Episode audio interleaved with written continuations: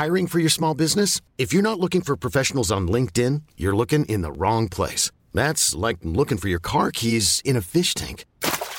LinkedIn helps you hire professionals you can't find anywhere else, even those who aren't actively searching for a new job but might be open to the perfect role. In a given month, over 70% of LinkedIn users don't even visit other leading job sites. So start looking in the right place. With LinkedIn, you can hire professionals like a professional. Post your free job on linkedin.com/achieve today. Ryan Reynolds here from Mint Mobile. With the price of just about everything going up during inflation, we thought we'd bring our prices down. So to help us, we brought in a reverse auctioneer, which is apparently a thing. Mint Mobile Unlimited Premium Wireless. How to get 30, 30, how to get 30, how to get 20, 20, 20, how to get 20, 20, how to get 15, 15, 15, 15, just $15 a month? Sold! Give it a try at mintmobile.com/switch. $45 up front for 3 months plus taxes and fees. Promo rate for new customers for limited time. Unlimited more than 40 gigabytes per month. Slows full terms at mintmobile.com.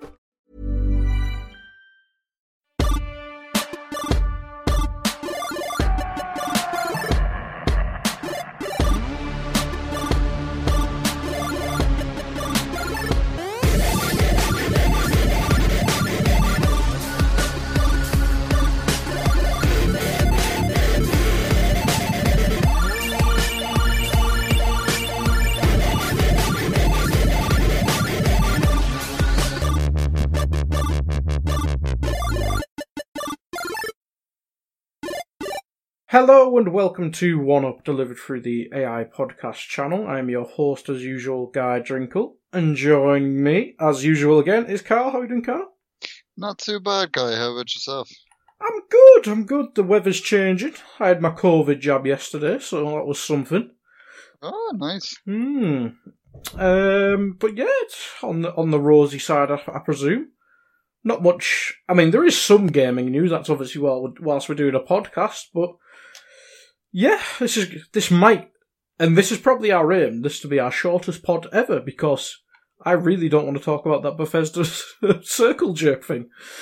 There isn't. We don't have a topic of the show, so I think given that we might be able to achieve your aim and get it under our good bit under our previous shortest podcast, I think. Exactly, which was probably about 7 hours. But here we are. So, I mean, the first bit of news, obviously, I alluded to it with the Bethesda circle jerk, but the EU, the whatever the hell the commissions are called, they finally processed Bethesda's, or Xbox's purchase of Bethesda. I mean, you can obviously read the news and we'll react to it. Yeah, so our first couple of stories are all kind of two parts of a bigger story. The first one comes from Tom Phillips over at Eurogamer. Microsoft confirms some Bethesda games will be full Xbox and PC exclusive.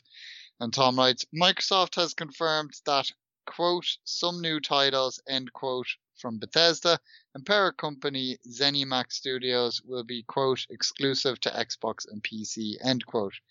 Quote, this is the next step in building an industry-leading first-party studios team, a commitment we have to our Xbox community, end quote. Xbox boss Phil Spencer wrote today in an Xbox Wire post to mark the historic $7.5 billion deal being finalized.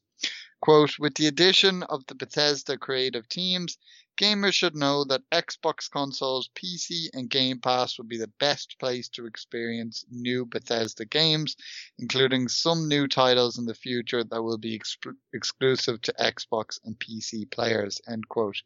For the moment, as stated previously, Bethesda and ZeniMax's many game studios will continue to be run as they have until now, despite having a new owner. Quote, it's vitally important that Bethesda continues making games the way it always has, Spencer concluded. We look forward to empowering Bethesda's creative teams to reach even more players around the world, helping make future Bethesda titles the biggest and most popular games in their history. Xbox and Bethesda have long shared a common vision for the future of gaming. Both as fans and as creators, Bethesda understands the potential of Xbox Game Pass, end quote. Quote, now that we're one team, we can start working together on the future ahead. We will have more to share about what's next for our teams later this year, end quote. And you can get that full story over at Eurogamer. And our second story on the same matter, again, comes from Eurogamer. This time it's from Matt Wales. Phil Spencer says future Bethesda games will be exclusive to platforms where Game Pass exists. So Xbox head Phil Spencer has clarified Microsoft's stance on exclusivity for future Bethesda games, speaking as part of tonight's lengthy Xbox and Bethesda roundtable event. Spencer chose to address the issue directly. Quote, I see it in the community, I listen to the podcast and all the questions, end quote, he said. Quote, so I'm going to try and be as clear as I can because I think it's fair, end quote. Quote, obviously I can't sit here and say every Bethesda game is exclusive because we know that's not true, end quote, he explained. There's contractual obligations that we're going to see through. We have games that exist on other platforms and we're going to go and support those games on the platforms they're on. There's communities of players. We love those communities and we will continue to invest in them. And even in the future, there might be either contractual things or legacy on different platforms that we'll go do, end quote. But if you're an Xbox customer, Spencer continued, the thing I want you to know is this is about delivering great exclusive games for you that ship on platforms where Game Pass exists, and that's our goal. That's why we're doing this.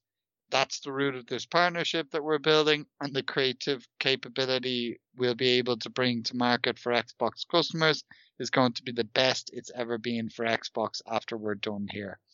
And you can read the full story over on Eurogamer.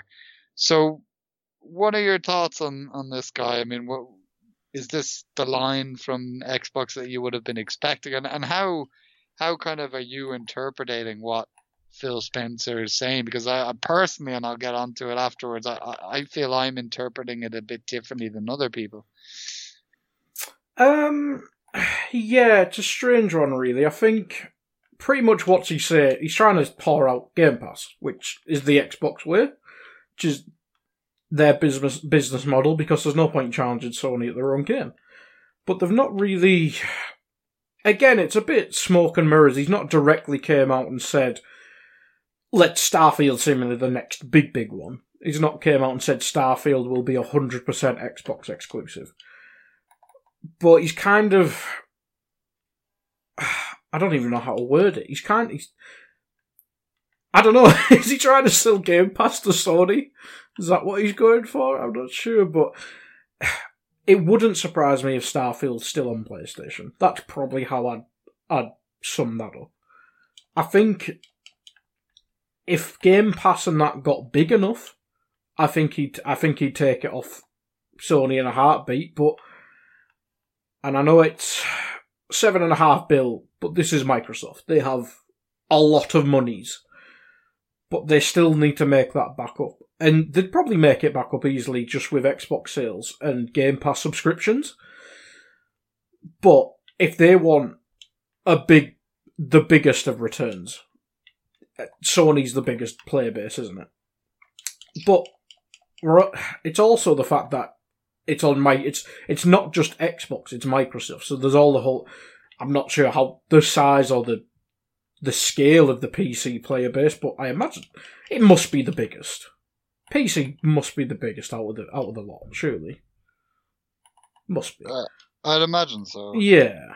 But I mean, all of them day one Game Pass. Yeah, fair enough. But as I say, maybe there's like timed exclusivity on them, and then. I don't know whether it's a year or whatever, but as I said, it still wouldn't surprise me if Starfield's on PlayStation, for example. But maybe like Doom or Wolfenstein, or for want of a better term, the secondary Bethesda exclusives are exclusive to Xbox, but the big ones. The big ones is probably where you can go, well, Elder Scrolls is coming out in a month. Do you really want to pay 70, 80 quid $/dollars/euro? Or do you want to come to Game Pass where you may get exclusive content, you may get content quicker, and for what, 10, $7 to $12 or £7 to £12 a month, and you can bid it off after a month pretty easily. That's kind of where I see it. It wouldn't surprise me if there's a decent amount of exclusive Bethesda content, but in terms of the, I'd say the three biggest franchises, Skyrim, Fallout, not Skyrim, Elder Scrolls, Fallout, and hopefully Starfield. That I reckon that'll be cross-platform. If I can speak, Jesus. Yeah, I mean, I'd have a similar kind of thinking as you, and I'm surprised not more people are having that line. Like, you know, when these quotes came out, obviously the quotes from Phil Spencer in the second story, people seem to take that as a definitive, oh, that's it, all Bethesda games are going to be exclusive to Xbox, or at least most of them are. Now, people seem to be kind of focusing on the line where he, you know, talked about the either contractual things or legacy on different platforms. And for me, that's a big exception that he's input there, but people were kind of writing that off and saying, oh, contractual refers to, you know, like games like Tokyo Ghostwire and, or Tokyo Ghostwire and it's Ghostwire Tokyo and Deathloop, of course, yeah, which are obviously contractually coming to PlayStation 5 as timed exclusives, and then that legacy refers to like kind of ongoing games like Elder Scrolls Online, but that everything else from now on will be exclusive to PlayStation. But to me, what I think that means is legacy means, you know, kind of the bigger series, as you pointed out, you know, your Doom, Fallout, Elder Scrolls. Those series have a base on PlayStation. I know some people try to dismiss that and say, oh, they were on Xbox first. You know, Morrowind was on Xbox, the original Xbox. Oblivion came to 360 before PS3. Fallout 3 had DLC deals with Xbox, you know, and I'm aware of all that, but I think nonetheless there's still a legacy for these games. You know, there's been 3 Fallout titles, 4 if you count Fallout 76, I suppose, on PlayStation platforms. In fact, there was technically speaking, there was a Fallout game on a PlayStation platform before there was ever one on an Xbox platform, because Fallout Brotherhood of Steel was on PS2. I actually have a copy of that game. So, you know, technically speaking, you know, if you want to get into the weeds, you could say it has a longer legacy on PlayStation. But nonetheless, you know, I don't think the nitty-gritty matters here. I think those 3 series in particular have a legacy on PlayStation platforms. They're huge series. They're massive sellers, and I don't think Microsoft would want to remove them from another huge platform.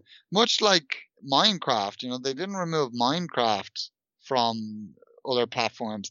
And even at that, you have Minecraft Dungeons. They could have easily said Minecraft Dungeons is exclusive to Xbox, but they didn't. They still released it on PlayStation. So with that in mind, I'm fully expecting that these bigger series will continue from years for years to come to launch on PlayStation platforms. As you said, there might be a timed exclusive on some of them or all of them. I don't know, but I think these games will launch on PlayStation. As for lesser games, it's more him and Hong at that point. They might even kind of pick and choose for different titles, you know, when it comes to Wolfenstein and Dishonored, for example.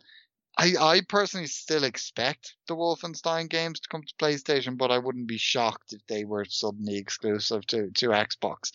And I think, of course, newer IPs will come will be exclusive to Xbox. You know, obviously, I think that Indiana Jones game will be probably the first big Bethesda exclusive for Xbox platforms, and I think there will be more to follow. But at the same time, You mentioned Starfield. You expect Starfield to be on PlayStation, and I do too. Like, I fully expect Starfield to be on PlayStation. A lot of people have dismissed that now and said, oh, what Phil Spencer said means Starfield is going to be an exclusive for Xbox. And some people are speculating we might see the game this year and it could be the, you know, the first big exclusive for the Xbox. I don't think so. I think that would be one that would fall under the contractual things. If Sony were securing Deathloop and Ghostwire Tokyo for timed exclusives, you can bet they were securing they apparently made a bid to try and make Starfield a timed exclusive for PlayStation.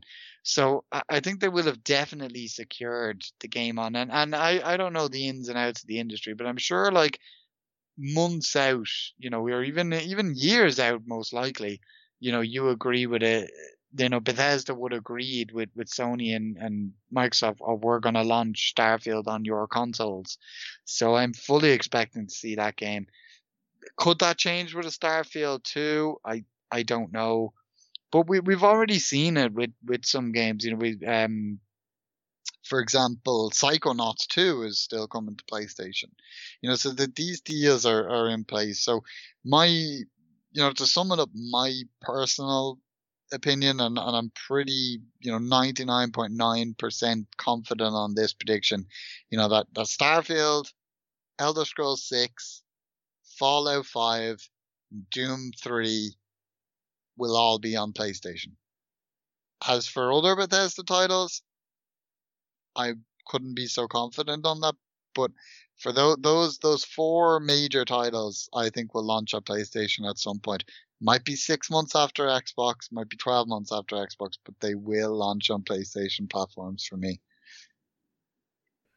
Yeah, and I think that was Xbox's way, really. I think, I can't remember Phil's direct quotes, but it's like all games for all platforms, etc. and stuff like that. But, I mean, in terms of the bigger picture, obviously Xbox and Sony are rivals in the gaming sphere. But for Microsoft, not Xbox, for Microsoft, their rivals are Amazon and Apple, etc. So, I mean, is this maybe the first step into not a friendly relationship, but maybe a betterment of the gaming sphere? Like, maybe Amazon, etc., coming into the gaming sphere is a good thing, but maybe it's the old guard against the new, if you kind of get what I mean. I mean, it's interesting to look at it that way. I recently was listening to a podcast where they were discussing the possibility of Game Pass coming to PlayStation, and one person said that they think Sony would have to be on their last legs for it to happen, but the other said that they were more didn't think it was that much of an extremity, that there is a situation they could see where we see a version of Game Pass on PlayStation. That being that it would be Game Pass minus the third-party titles. It would just be Game Pass with just the Microsoft-published titles on Sony, because they're not going to have Game Pass, with X, Y, and Z indie titles for free when they're selling. Is it not like 70% publishing fee or something like that?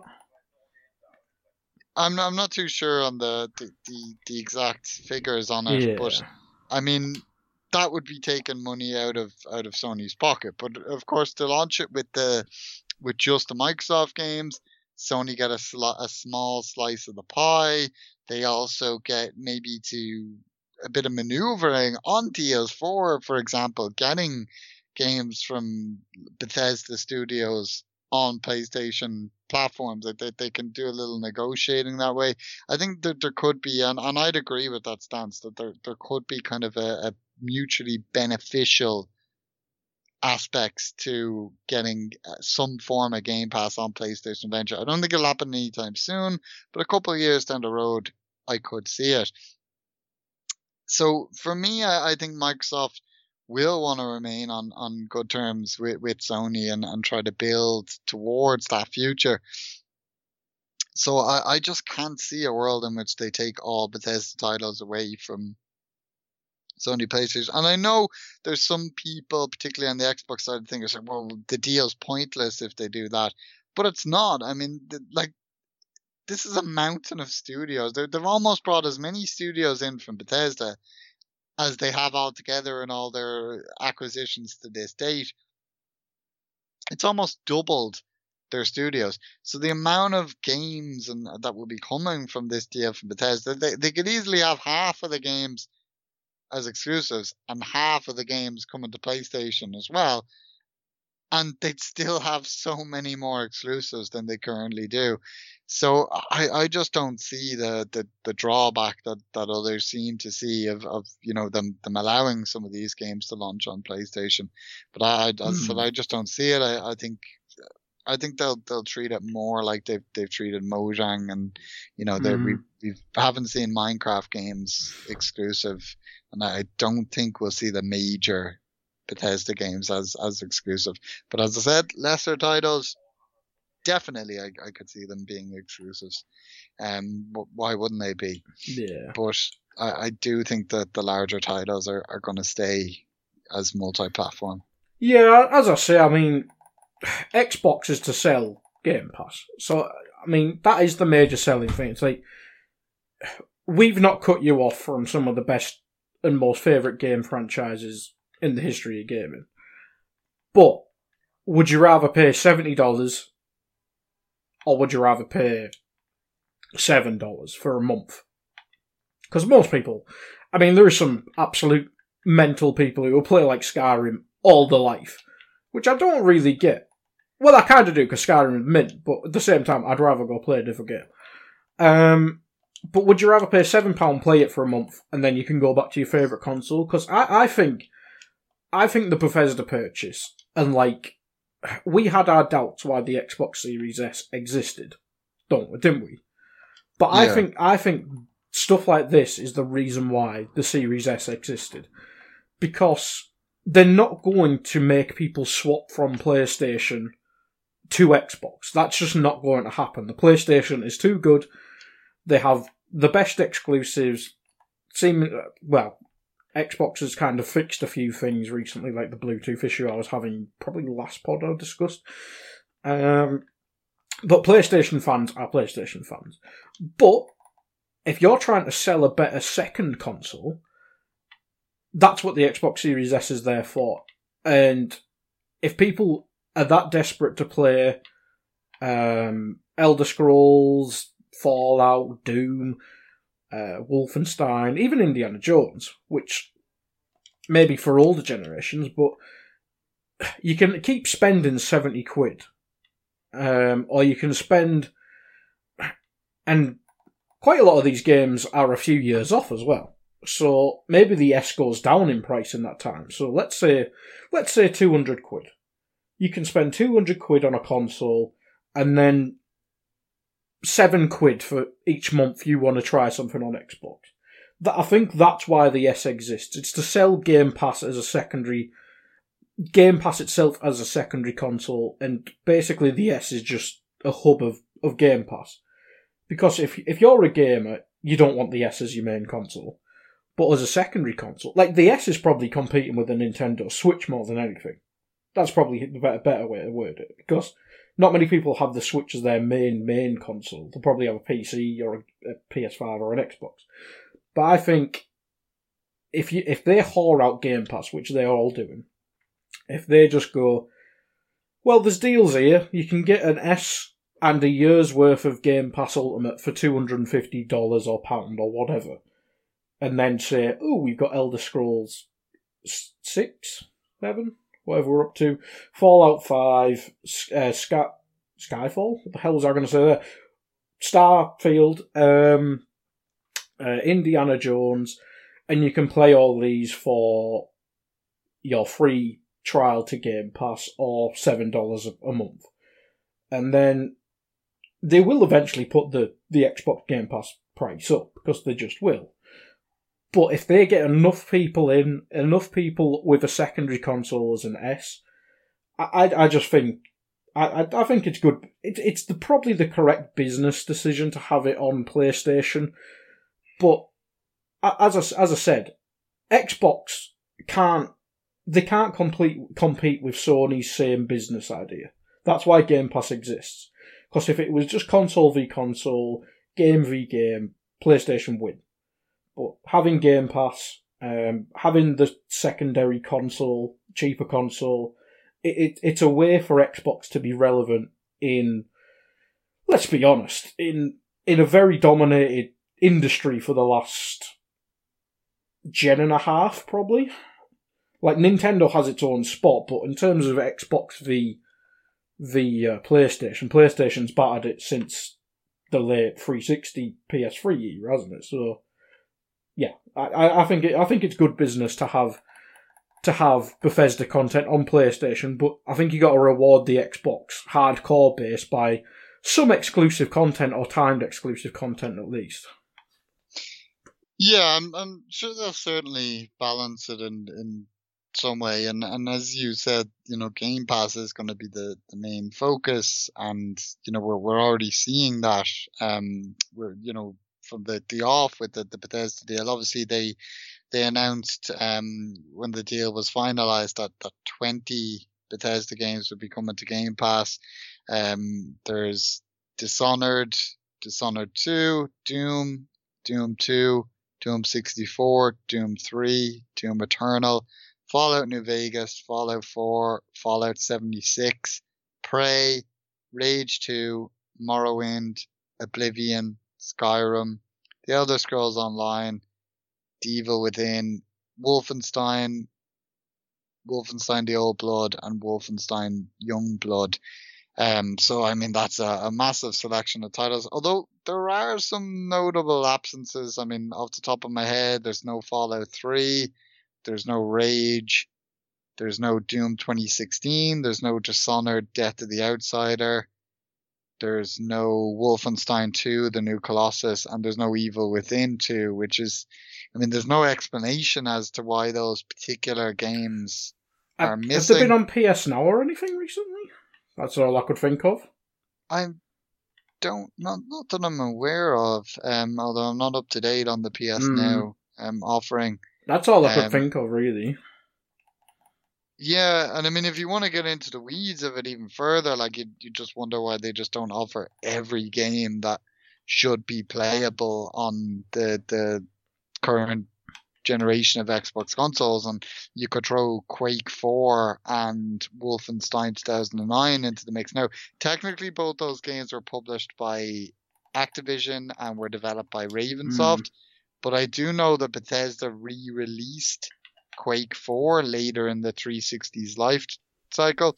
So I'd imagine they own the rights to both those games. I'd be very shocked if they didn't. So I just don't know why those two games aren't available as well. I know they're not particularly popular games, but I enjoyed Wolfenstein 2009. But, you know, definitely the other games, you know, Fallout 3 and Doom 2016 above all, it's very surprising that they're not there. Now, maybe they just want to trickle them out and just, you know, kind of don't want to blow their load at once. And maybe they'll add one or two of those games each month now for subsequent months. And, I mean, no complaints against Game Pass. Obviously, giving you 20 games is massive. And there's a lot of other great games have been added to Game Pass lately. I know Octopath Traveler is being added in a few days, which was a surprise that we didn't even know it was coming to Xbox. No. And it looks like it's coming there before PlayStation, and it's going to be day and date in Game Pass. So, I mean, Game Pass, it is the best deal in gaming, as we always say, and it's becoming more and more of a deal every day. But it just surprised me that these games were left out. And the only thing, as I said, I could suggest is maybe that it's just they want to trickle some of them out. Yeah. What's you watched the round table. Was there any other takes from it other than the 20 games being revealed for Game Pass? I didn't watch all of it because I am human.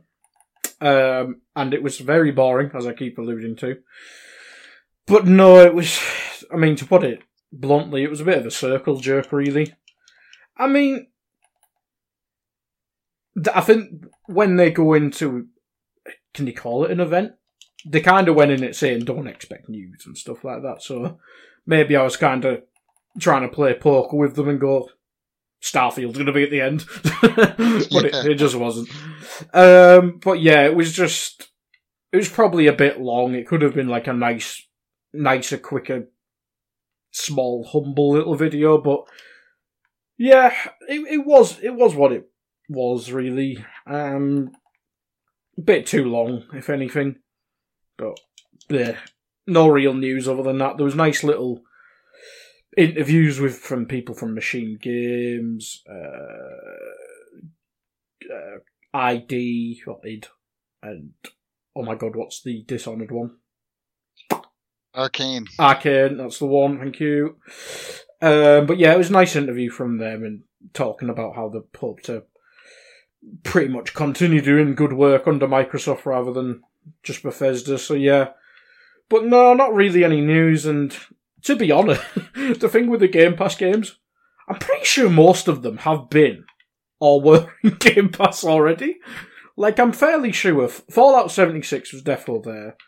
I'm pretty sure ESO was. Doom Eternal's already in there.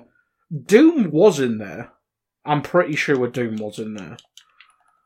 So, quite a lot of them have already been in Game Pass. So, 20 new games. I'm going to call that a lie.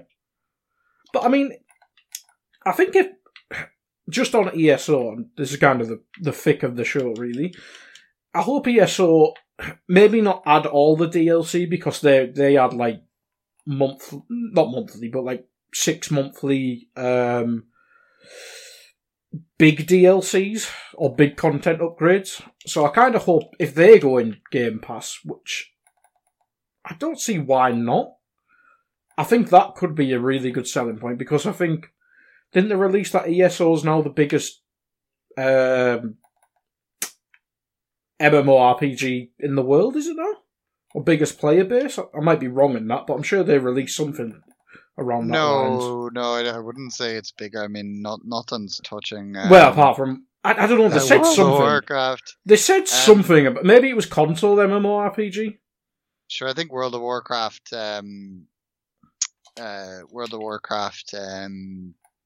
Classic Edition even has more players probably than Elder Scrolls Online. I do think there's something about Elder Scrolls that it's like the fastest growing. Yeah, there was some record, wasn't there? I'm not being an obit. No, there is something about that. Well, yeah, I think the last one was Skyrim and stuff like that. But if they had other. I think they've done Elsevier and stuff like that as well. So if they keep adding them and if they're going Game Pass, that could be a good selling point as well, because it's obviously not just Xbox Game Pass for Xbox. If they add stuff for PC as well, that'll be kind of an underrated part of the market, I think. Yeah, it's interesting you bring that up, actually. I do wonder about that with, as far as DLC goes, you know, like looking at particularly the likes of... you know, Morrowind and Oblivion, and just does. I wonder if that includes their DLC. It'll be a real shame if it doesn't, because, you know, I think they're a big part of the game. I think, you know, the Shivering Isles and Oblivion is probably the best part of Oblivion. So it'd be interesting to see kind of how it works as far as including the DLC with those games in Game Pass. But it's a nice offering, as we said, you know, on top of what we already get on Game Pass and continue to get. And I mean, you look at the announcements every month, and there might be like 3, 4, maybe 5 games leaving Game Pass, but then there's like 10 plus joining Game Pass, so it's just getting bigger and bigger and better every month. So it's cool now that you get the... Fallout 76 DLCs in Game Pass, but... That's Fallout 76. That's a dead game. So, yeah, not many people are too interested in that. Maybe that's the biggest MMO. Probably not. I played it a bit. It was alright. It got better from the dumpster fire it was. But is there anything else? I mean, Bethesda-wise, I don't think there's much we can discuss, really, is there? No, I mean, I feel at this point we're just kind of waiting now until the inevitable news drop in the summer, where we'll get to see kind of what's next for Bethesda. Maybe that's when we'll finally get the proper reveal for Starfield. We know it exists, don't know anything about it beyond that. So that might be the time for that. We might finally see Wolfenstein 3 and whatever some of the other studios are working on. So I think for now they'll probably go quiet. As I said, they might kind of drop one or two more Bethesda games on a monthly basis moving forward, because there are some, you know, some might never come. But, you know, I do think Fallout 3, Doom 2016 and Wolfenstein 2 will come to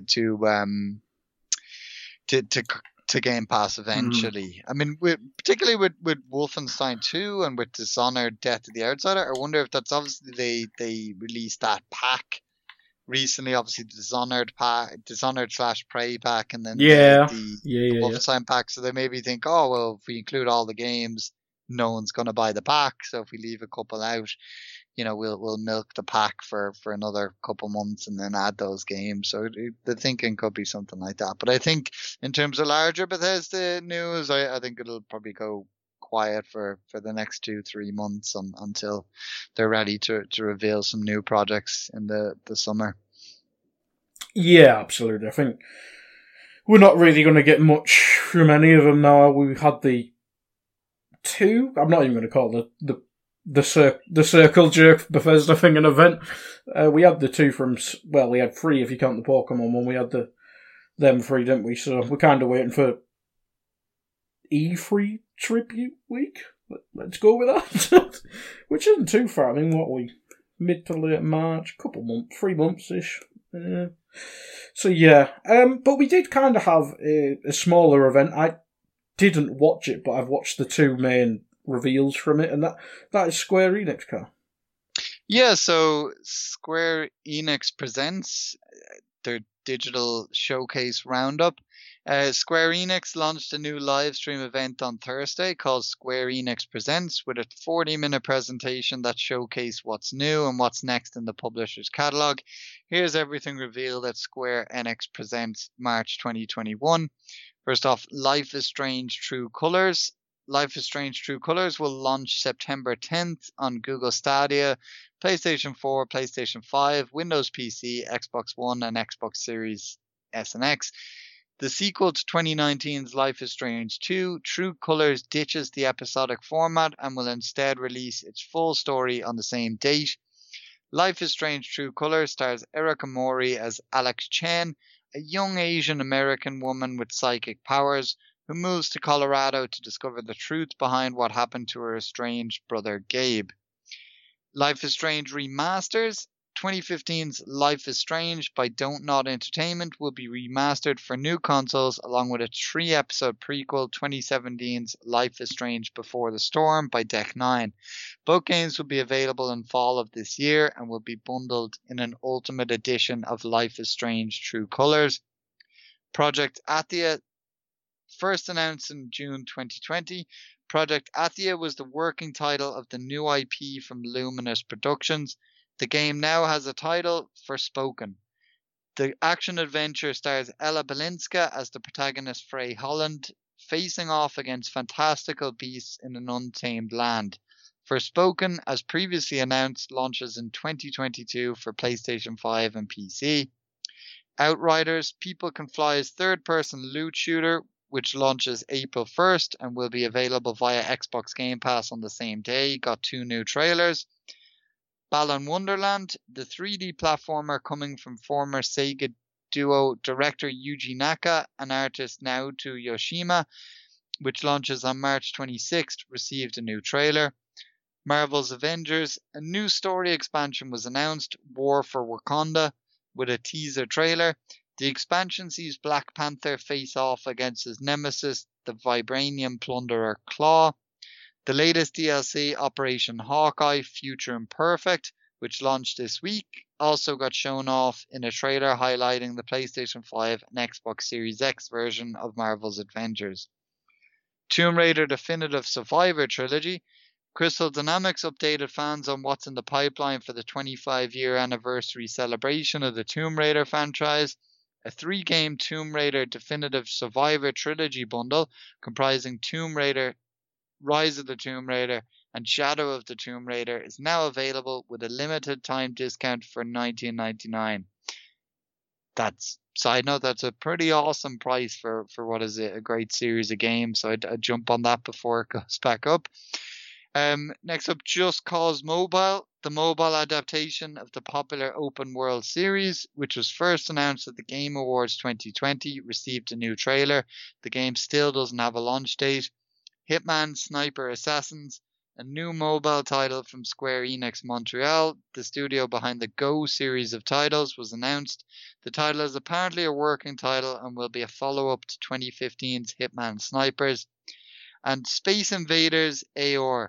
Square Enix is collaborating on a number of smaller titles with Taito, including new titles in the Darius and Bubble Bobble series, but the highlight of their collaboration is the new augmented reality adaptation of the classic arcade title, which was announced. So that's the roundup. Anything at all jumping out for you there, Guy? We'll save Outriders till last, because that's obviously the one of the bigger games coming out this year, or but one of the only confirmed games, because nothing else is confirmed, really. But Forspoken, or Forspoken, or Project Aphia, formerly known as, it's only, well, there was a bit of gameplay, wasn't it? But it's mainly a cinematic thing. We were impressed with that when we first saw it, weren't we?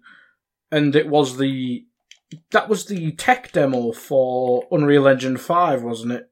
And everyone thought it was a game. So that looks really good. But my only doubt is it's Square Enix. And I'm not sure I trust Square Enix as much as I used to. Know what I mean? They've had a few duds recently. Yeah, I mean, what you can say really with them is, you know, there certainly has been a couple of games that were disappointing, but they certainly have a tendency for things to be delayed. I think they've gotten better, and it was a more so kind of previous projects, like obviously Final Fantasy 15 and Kingdoms Hearts 3 that came a long time. It took a long time to come out, but they did come out. And since then, I think, you know, obviously Final Fantasy 7 Remake didn't take quite as long, but now we're all wondering how long it'll be before we see a follow-up. So I certainly understand your apprehension when it comes to the bigger projects from them, but certainly for Forspoken, you know, probably is the standout for me as well. I mean, it's an interesting project in that, you know, it's a Japanese studio, but it's Western writers. So that's a weird kind of collaboration that we don't see too often. So I'm really excited to see kind of how that works out. And the game looks beautiful. And in a way, people are kind of looking at Square Enix as Sony's answer to Bethesda, in that obviously Sony don't own Square Enix, but they're making a lot of deals with them. They've got Forspoken, obviously, is a timed exclusive, but it's a 2-year timed exclusive, I believe. So at that point, It may as well be an exclusive, because who's going to sit around? I'm not saying people won't play this game on Xbox, but are people really going to sit around for 2 years to wait to play it? I can't really see too many people doing that. So I think we do talking 2 years, and I think we've seen that Final Fantasy VII Remake, that the exclusivity on that seems to be longer than people thought, and people are now expecting Final Fantasy XVI to be a similar timed exclusivity. So, you know, when they have kind of huge titles like this for 2 years exclusive, that's massive. You know, they almost may as well have them permanent. So I think it's an interesting approach by Sony. That's not to say that Square Enix is completely in bed with Sony, because they're not. I mean, they make exclusive games for Nintendo, often at least on a timed exclusivity basis. They also seem to be making deals with Microsoft as far as Game Pass goes. We've seen a lot of Final Fantasy titles pop into Game Pass. We're now seeing, obviously, as I mentioned before, Octopath Traveler is going into Game Pass. So, you know, they're not exclusively partnered with Sony, but Sony seem to be getting the the best deals, let's say. So I think obviously Forspoken is the first major example of that, obviously following on from Final Fantasy VII Remake. So it'll be really interesting to see kind of how that game shapes up when it comes out next year.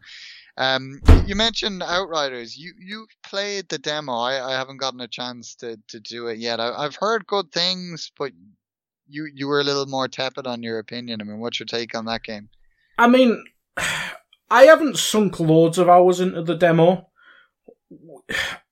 which maybe where the game improves from my perspective, because I literally got onto the bit where you choose your class and then did a little bit, but the game itself, like, I'm not sure how picking a different class can change this much, but the gameplay feels really dated. Like, to me, it felt maybe even Xbox 360-ish. Like, I compared it to... oh my god, what's it called? What is it called? The first MMORPG that came on 360 and got it... Defiance. I compared it to like that, but I said that to a couple mates who've played it a bit more than me, and they kind of went, probably not. But from what I've played, I don't think it's going to be this groundbreaking... I think you said maybe compete with Destiny. Obviously, you haven't played it, but maybe it's another Anthem, another False Dawn in that regard. But in that sphere, I think you're kind of hoping at best it can be the Division, because nothing's topping Destiny in this genre. So, yeah, I mean, from what I've played, it's not that interesting to me. I might go simply because there is no other new games coming out that I know of or am interested in. Like, I'm quite looking to Octopath Traveler on Xbox, to be honest. But Outriders coming to Game Pass on launch as well, just simply because it's something to play with my mates. I might give it another go, and once we get in a lobby or whatever, it might be more fun. But from what I've played, a bit meh.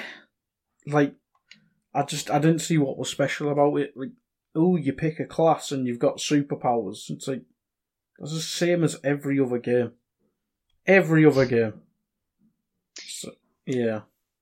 Yeah, I mean, I can see where you're coming from on that. I mean, we've talked about it many times when it comes to those kind of the games that, in our mind, there's the large piece of the pie which goes to Destiny, there's the small piece of the pie that goes to Division, and there's not really any pie left for anyone else, which is why we've seen, you know, Anthem has been effectively cancelled now in terms of it's not really going to be getting any more major updates, and, you know, Marvel's Avengers is struggling.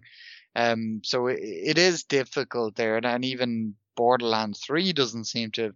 I know that's not exactly one of those games, but it shares a lot of similarities with them, and it hasn't done quite as well as people might have expected. I'm not saying it failed, but it certainly hasn't done as well as people might have hoped.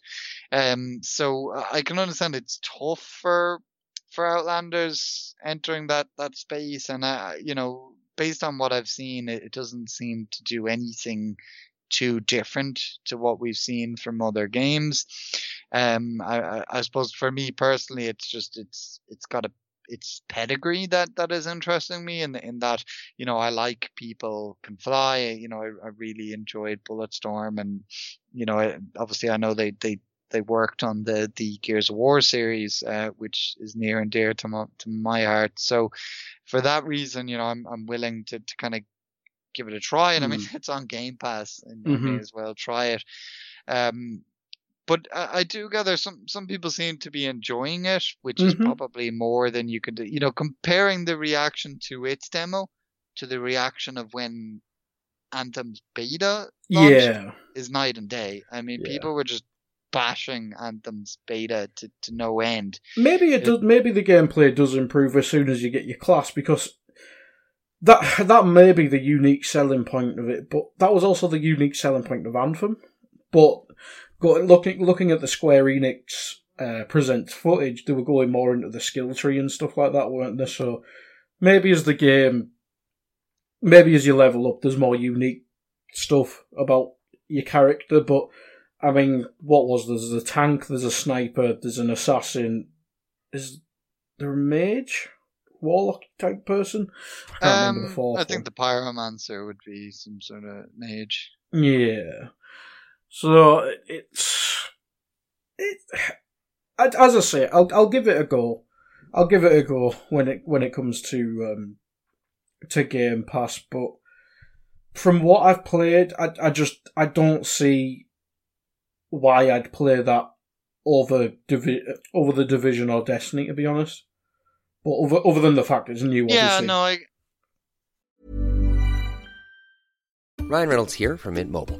With the price of just about everything going up during inflation, we thought we'd bring our prices down. So to help us, we brought in a reverse auctioneer, which is apparently a thing.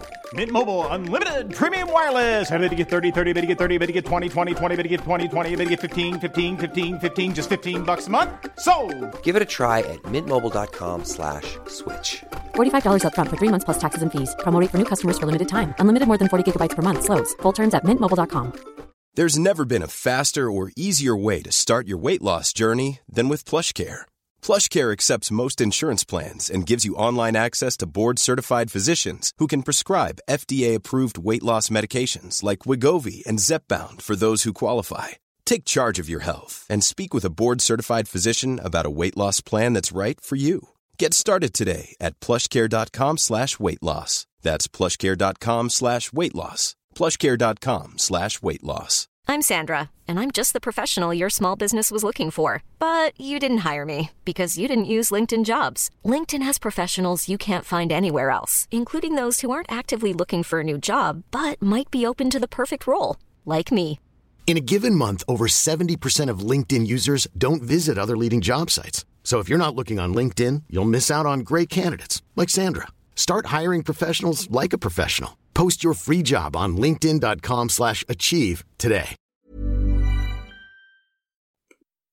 Yeah, it's got something to prove, but it'll be, you know, it so far so good in terms of people's reactions, you know, and that's could be just because a lot of people are saying we're in a lull, there's not many games coming out, so that could be why so many people are jumping on this demo. But nonetheless, I mean, any positive for now is something for them to take, and I think Square Enix will maybe be a little relieved, especially given the struggle of Avengers. And speaking of Avengers, I mean, did you watch you said you didn't watch the full showcase. Did you see what they've shown of Avengers? I could have went and watched the Avengers stuff, but Carl, that game is shit. So no. Well, you've played it, so it's... Yes, I bought that game, it's shit. So I'm allowed to say it's shit. It's got to do a lot to pull you back in, I'd imagine, you know, even to try the... Maybe Spider-Man on Xbox. Yeah, that'd be something to see. That was actually, that seemed to be, funny enough, you mentioned Spider-Man, that seemed to be the talking point after this was, where is Spider-Man? I mean, we had Spider-Man announced as a PlayStation exclusive character, what seems like months and months ago, and we haven't heard anything since. It still doesn't seem to be in the pipeline, which is quite weird. Now, maybe that wouldn't have been something to discuss at a, you know, kind of a show that is aimed at all their fans. Although then again, obviously they've shown off Forspoken, so it's not to say you couldn't. But that seems probably because no one cares. Yeah, maybe. But I mean, I think maybe putting a focus on Black Panther for their next DLC character is a good move. People love Black Panther, obviously particularly topical because of the unfortunate passing of Chadwick Boseman, who we would consider Black Panther for us, given his portrayal in the movies. So, I mean, I think that's a character that's definitely going to excite people more than Hawkeye did. I mean, no disrespect to Hawkeye, but I mean, a lot of people... It's Hawkeye! Weak character to base the DLC especially around. That the last DLC was Hawkeye's daughter, so they're the exact same heroes. Doesn't really make sense. Yeah, that's the thing. And I mean, they had an extended showing of this Hawkeye DLC on playing on, I don't know whether it was PS5 or Xbox Series X. And I mean, I haven't watched gameplay of this game since it first launched, so I'd kind of forgotten about it. And then watching it, it just seemed really generic to me. Like, God, yeah, that's the perfect. And I'm an uber Marvel fan, so for me to say that, it says a lot. And I couldn't. It didn't really catch my interest. I mean, I think for me, when I play this game is when Spider-Man has come and the game is €20 in a bargain bin, that, you know, or maybe even less. That it must be £20 by now. I'm gonna, whilst you talk, I'm gonna see how much it is, and then we can guess the price.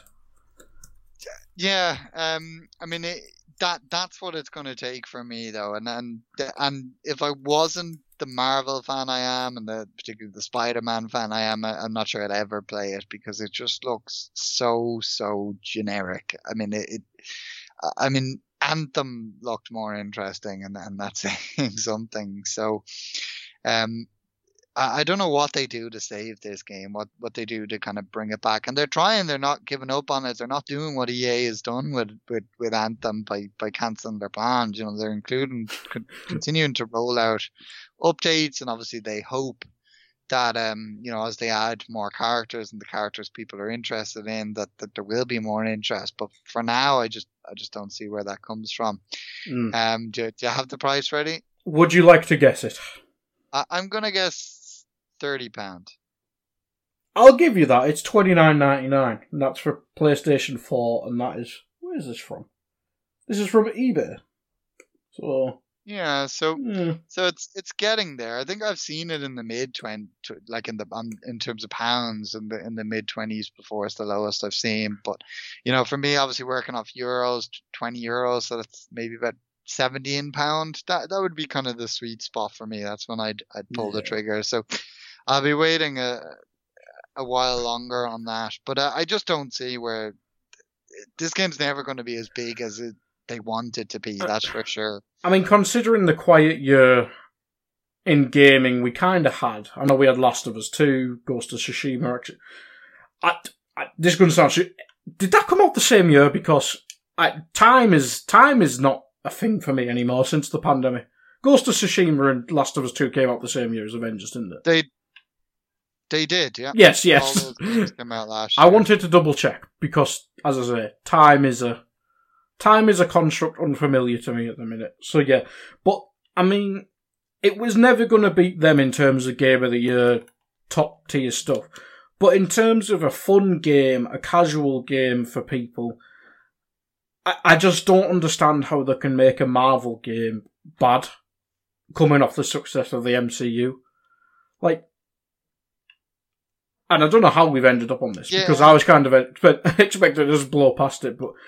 How can you make a game where Iron Man, Thor, Captain America, the Hulk, Ms. Marvel, Black Widow... How do you make all them characters feel and play the exact same? Like, how is that possible? Like, there's obviously little differences. Like, they have different abilities. But they all feel pretty crap. Like, if I'm playing as Thor, I want to batter the shit out of everything. If I'm playing as the Hulk, I just want to, like, press forward and just murder everything. I want to be stealthy as Black Widow. As Captain America, you kind of want a bit of everything. But all of it just feels generic. You said it earlier. Generic was the perfect word for it. It was just so disappointing. It should have been the casual game of last year, and it just wasn't.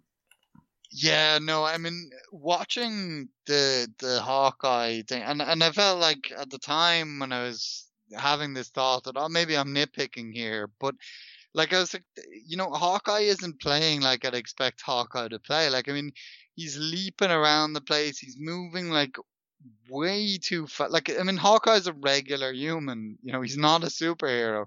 You know, he's not even Captain America, like, and that's what I thought. I thought, okay, he's not quite zipping around like Quicksilver or something, but he's moving like kind of at the, you know, like I'd expect Captain America to move. And there's not many non-superpowered humans, or if any, that can kind of move as agile as Captain America can. And that's what it seemed like, Captain America jumping around with a bow. And I was just, that just irked me. I was like, no, Hawkeye should be slower. He should be kind of more at a distance.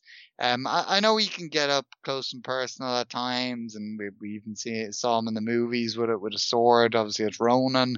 I know he has that in his locker, but at the same time, he's not got any kind of enhanced speed or enhanced strength, and it seemed like he was Captain America. And then that got me thinking, as someone who didn't play the game, I'm like, do all the characters just play like Captain America? Just like Iron Man plays like Captain America, but can just shoot laser beams out of his chest, and Spider-Man's going to play like Captain America, but just can shoot webs. I mean, it's just, it just seems so generic. And so, like, I mean, I just wish they'd focus things, like, and I've gotten into the nitty and gritty of the characters and, focused on the story. I mean, I still think to this day, this game should have been a single player game, and just the complete focus should have been on that aspect.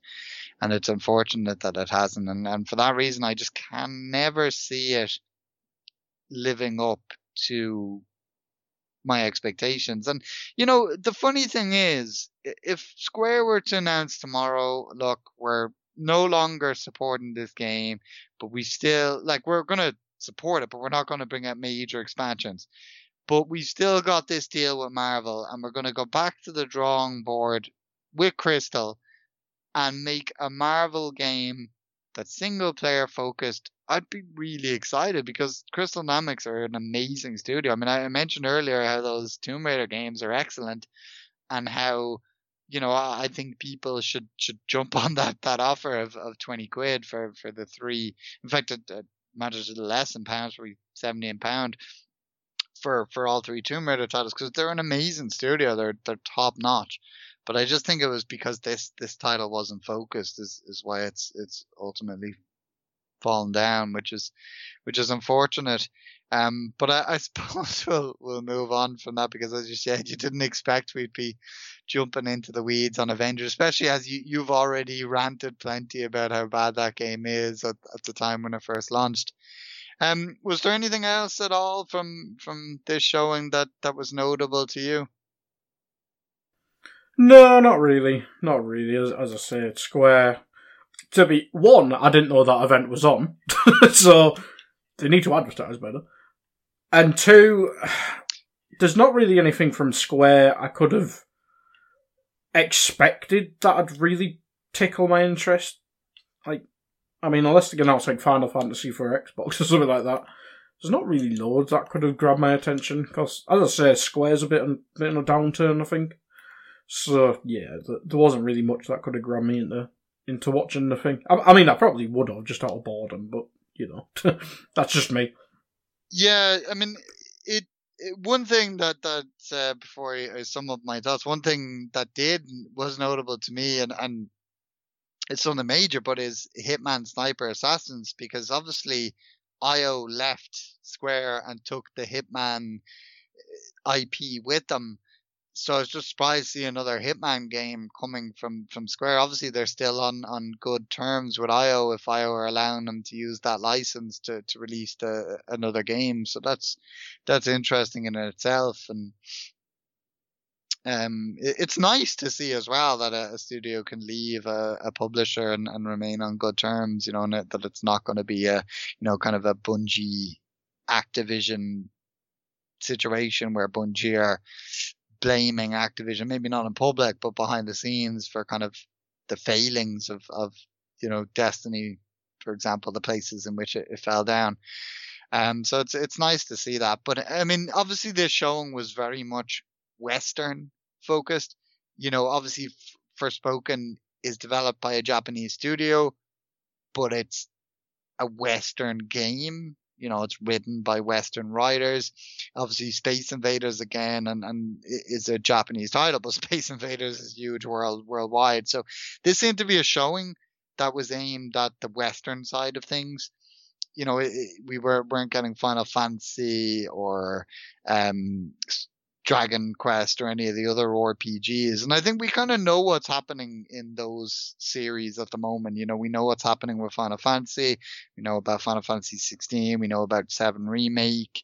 You know, we know they're remaking a lot of their older titles like the Mana and Saga series. You know, so I think they're kind of out in the open on those titles. So the Japanese side of things is there. So I think it probably was the Western side that needed a bit more clarity, but at the same time, I'm not sure they've shown much. We still don't know what the next Tomb Raider game is, for example, and Deus Ex is still seemingly dead. So, yeah, that's true. You know, it might be a while before we see more, but they have already, they said at the end of the showcase, they'll have another showcase in the summer, so probably around E3 time. So we probably won't have to wait too long to maybe see what's going on with some of these series, but it's just cool that a lot of these companies now are kind of saying that they don't need an E3. You know, they don't need a platform. They can make their own platform, and they can make their announcements when they have announcements ready to go. And that's probably the best way, because then things aren't forced. Yeah, exactly so. And I think it must have been a few E3s ago, didn't Square literally put all their announcements either on Xbox's or Sony's on stage? And then they did their own show and everyone was like, well, that was shit. So yeah, that did happen. So yeah, that was a bit of a mess. So I think this is probably a better way of going about things. Exactly. But no, it'll be interesting to see kind of what Square have to come. And what, as you said, alluded to earlier, would companies in general have to show when we get to kind of that reveal season, as we like to call it. But moving on, we do have one last story, which is Play at Home 2021 announcements. So Sony kicked off its new offering from its Play at Home initiative with Insomniac Games' Ratchet & Clank, the 2016 reboot of the popular series, which is available to download free until March 31st. The PlayStation blog has announced the next offering of titles through the initiative. From March 25th to April 22nd, the following titles will be available to download for free. You've got Abzu from Giant Squid, Enter the Gungeon from Dodgeroll, Subnautica from Unknown Worlds Entertainment, Res Infinite from United Game Artists, The Witness from Tekla Inc., Astrobot Rescue Mission from Team Asobi, Moss from Polyarch and Thumper from Drool. And the cherry on top will be Horizon Zero Dawn Complete Edition, which will be available from April 20th through May 15th. Anything jumping out to you there, Guy? I mean, obviously Horizon's the big one, isn't it, really, for everyone?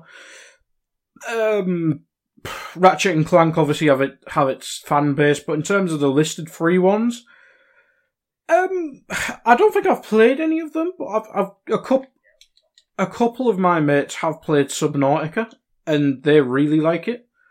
Like, again, it's a Game Pass game, they've played it, they've really enjoyed it, so if you're looking for a survival game that's kind of set underwater, yeah, I'd recommend that. I need to try it out myself, actually. So yeah, Subnautica out with that list, but I mean, Horizon. Again, not my cup of tea. If I could be arsed and I wasn't such an Xbox quim, I'd probably go back and finish it. But yeah, they're the two I'd probably pick out. Any other list for you? Well, I mean, personally, on my end, obviously, I Ratchet and Clank I already got from PS Plus. The Witness, same, was on PS Plus, and I own Abzu, Subnautica, and Horizon Zero Dawn Complete Edition. You know, Enter the Gungeon is probably the pick out for me in terms of something that I like to mess around with, and I have been hemming and hawing about kind of PSVR. And keeping an eye on PSVR's pricing. You know, right now it's a little bit on the expensive side for my liking, but it does tend to drop prices notably when different stores do their sales. So that's something I'm going to keep an eye on, and you know, I could be tempted to pick one up. And when I do, obviously having Astrobot Rescue Mission and Moss, which are kind of two of the games that come up time and time again when people talk about the best titles on PSVR. I think generally it's those two and Beat Saber are kind of the top three, you know, the big three, the three you have to play.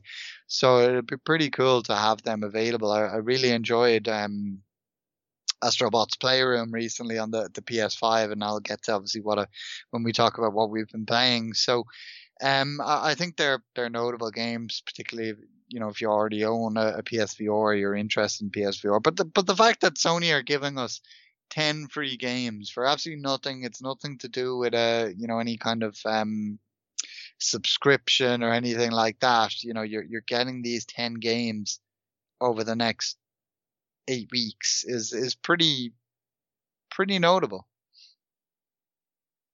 Yeah, exactly. I mean, obviously, I think we did it. Did we do on the last show the new VR crack? They're talking about the PSVR 2? Yeah. And the future PSVR? Yeah, we talked about it then, yeah. I mean, there was a thing on Xbox, and they accidentally linked or tweeted like a picture, or there might have been a software glitch that said Xbox now supporting a VR or something like that, but they seem to deny it. I'll say a gimmick, but I think it does have its place. I would try it, and I'd probably enjoy it, to be honest. Yeah, I mean, I've still not gotten the chance to play one, because I mean the only person I know has one is my friend's nephew. None of my friends have invested in VR, but I've heard great things, and that, you know, obviously PSVR is limited in comparison to other VR headsets, but it's still a lot of fun, and you know there's people have said kind of the real joy lies in like kind of the shorter experiences, you know, like your Batman, Arkham VR and the like. So I am really intrigued to try one of those. But as I think I was talking about on the last show when we were talking about PSVR 2, it's always been kind of space for me. You know, I don't have much space where I currently am, so playing PSVR wouldn't be the most comfortable thing. But I'm kind of going to be moving in the near future, so the space won't be as much of an issue then. So it'd be certainly something I'll consider, because there is now kind of a collection of games on that platform that I want to try out, and as I said, Astro Bot and Moss are certainly among those. Yeah, exactly. But that's pretty much the end of the show, Carl. I mean, last question, what have you been playing? So I've been playing a few things lately. Obviously, as we know, as of the last show, I'd recently picked up a PS5. I've now had a bit more time to play with it. So I've been kind of playing a mix of PS5 and PS4 titles on there. I've been playing Control Ultimate Edition. I'm a couple of hours into Control. It's an interesting game. It's got a really weird atmosphere. Have you played it at all, Guy? No, it's in Game Pass. I was tempted, but yeah, it's just, I think one of my mates tried it as well, and he said it's interesting. Yeah, but I don't know how I feel about it yet. You know, it's a weird game in that sense. I'm not sure if I like it or dislike it yet, or, well, dislike would be harsh, but that it's not my kind of game. I'm still trying to figure it out. But there is a weird atmosphere about it. Like it almost, I suppose there are some horror aspects to the game, and to a degree, but I mean, it feels like much more of a horror game than it is to me. I don't know what it is when I'm walking around. I'm kind of on tender hooks. But there's definitely some interesting aspects of it. So I'll certainly be playing more of that. Yeah. I also picked up a couple of smaller titles on sale. I picked up Oxenfree, which obviously is a kind of a one of those kind of story-based choice games. It's a shorter game. I think I'm about halfway through that. It's a nice story. They also, same studio that did After Party, which is obviously that game where you have to outdrink the devil. I think After Party is a better And obviously it was their next game, so obviously they're improving with time. But I think Oxenfree is definitely a good game, and I can see why a lot of people enjoyed it. I also picked up Guacamelee 2, which I'm really enjoying because I loved the first Guacamelee. I think it's a great kind of Metroidvania game. And as I said on the show last time, I think when I was talking about playing Carrion, that I'm very bad at 2D games these days, and particularly Metroidvania games can frustrate me, and I can only play them in short spurts. But I like the balance of difficulty on the Guacamelee games. I think they're a lot more kind of friendly to people like me who are crap at 2D games. So that's what I've been playing lately. I feel there's another game, but I'm just not going to think of what it is. How about you, Guy? What have you been playing? Too much Warzone for my own lack of sanity. What else have I been on? I try to get back into Wasteland 3 with my mate, but I stopped. Because we stopped playing that because it didn't run too well on my Xbox Series S. And now that we went back on it, having that big break between it, it didn't really help that. So I'm not really feeling that too much. Overwatch is always there or thereabouts. Trying to think what else. I'm sure I played other stuff. I've downloaded a lot of stuff. Like, I went back on Ark for 5 seconds and realised, no, I can't see beer. What else? I'm sure I re-downloaded something else yesterday. But yeah, Warzone, FIFA, the works, the usual crack where I'm not really having fun, but you just played it with your mates. So yeah. Yeah, the kind of Forza Habit games. Yeah, exactly. We've all been there. Speaking of Game Pass, I got my Xbox set up again. There was kind of a bit of a rejig when the PS5 entered the room and the Xbox One S got moved out. But I've got a back up, so I'm going to get back on the path to completing Gears of War 4 this weekend. So hopefully I'll be reaching out to you soon, Guy, to get set up some co-op for Gears of War 5. Exactly. I think I re-downloaded 5, so I'm ready for that. But I'll have to have a look. I think I've been on stuff like Rogue Company, which is from it's like a tactical shooter from the lads who made Smite. Don't know why I said lads. the publisher, the company that made Smite. So yeah, it's a weird one. I'm just kind of waiting for stuff to come out. Like, I've been tempted to buy like Hitman 3 and stuff like that. So yeah, it's been a quiet year for games, hasn't it? Really. Yeah, there hasn't been too much yet. I think Hitman 3 probably is the biggest title so far. It's got the best rep anyway. Yeah, exactly. And that's where we'll finish up then. Hopefully there's some more news or something else we can talk about, or if you've got any topic ideas, just send them our way. You know our Twitters and stuff by now. But yeah, thank you, Carl, and thank you everyone for listening. Not quite 1 hour 15 I wanted, but so yeah, it's that's it. Thank you, everyone. Goodbye.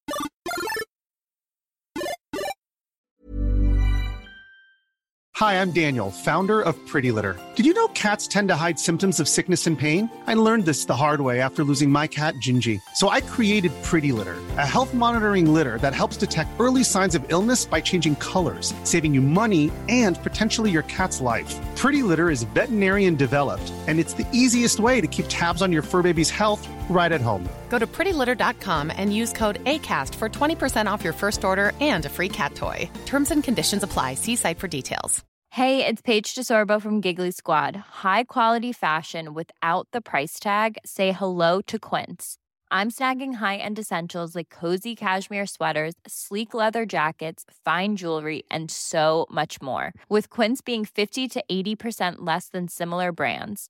And they partner with factories that prioritize safe, ethical, and responsible manufacturing. I love that. Luxury quality within reach. Go to quince.com/style to get free shipping and 365-day returns on your next order. Quince.com/style. When it comes to your finances, you think you've done it all. You've saved, you've researched, and you've invested all that you can. Now it's time to take those investments to the next level by using the brand behind every great investor, Yahoo Finance. As America's #1 finance destination, Yahoo Finance has everything you need, whether you're a seasoned trader or just dipping your toes into the market. Join the millions of investors who trust Yahoo Finance to guide them on their financial journey. For comprehensive financial news and analysis, visit yahoofinance.com, the #1 financial destination, yahoofinance.com.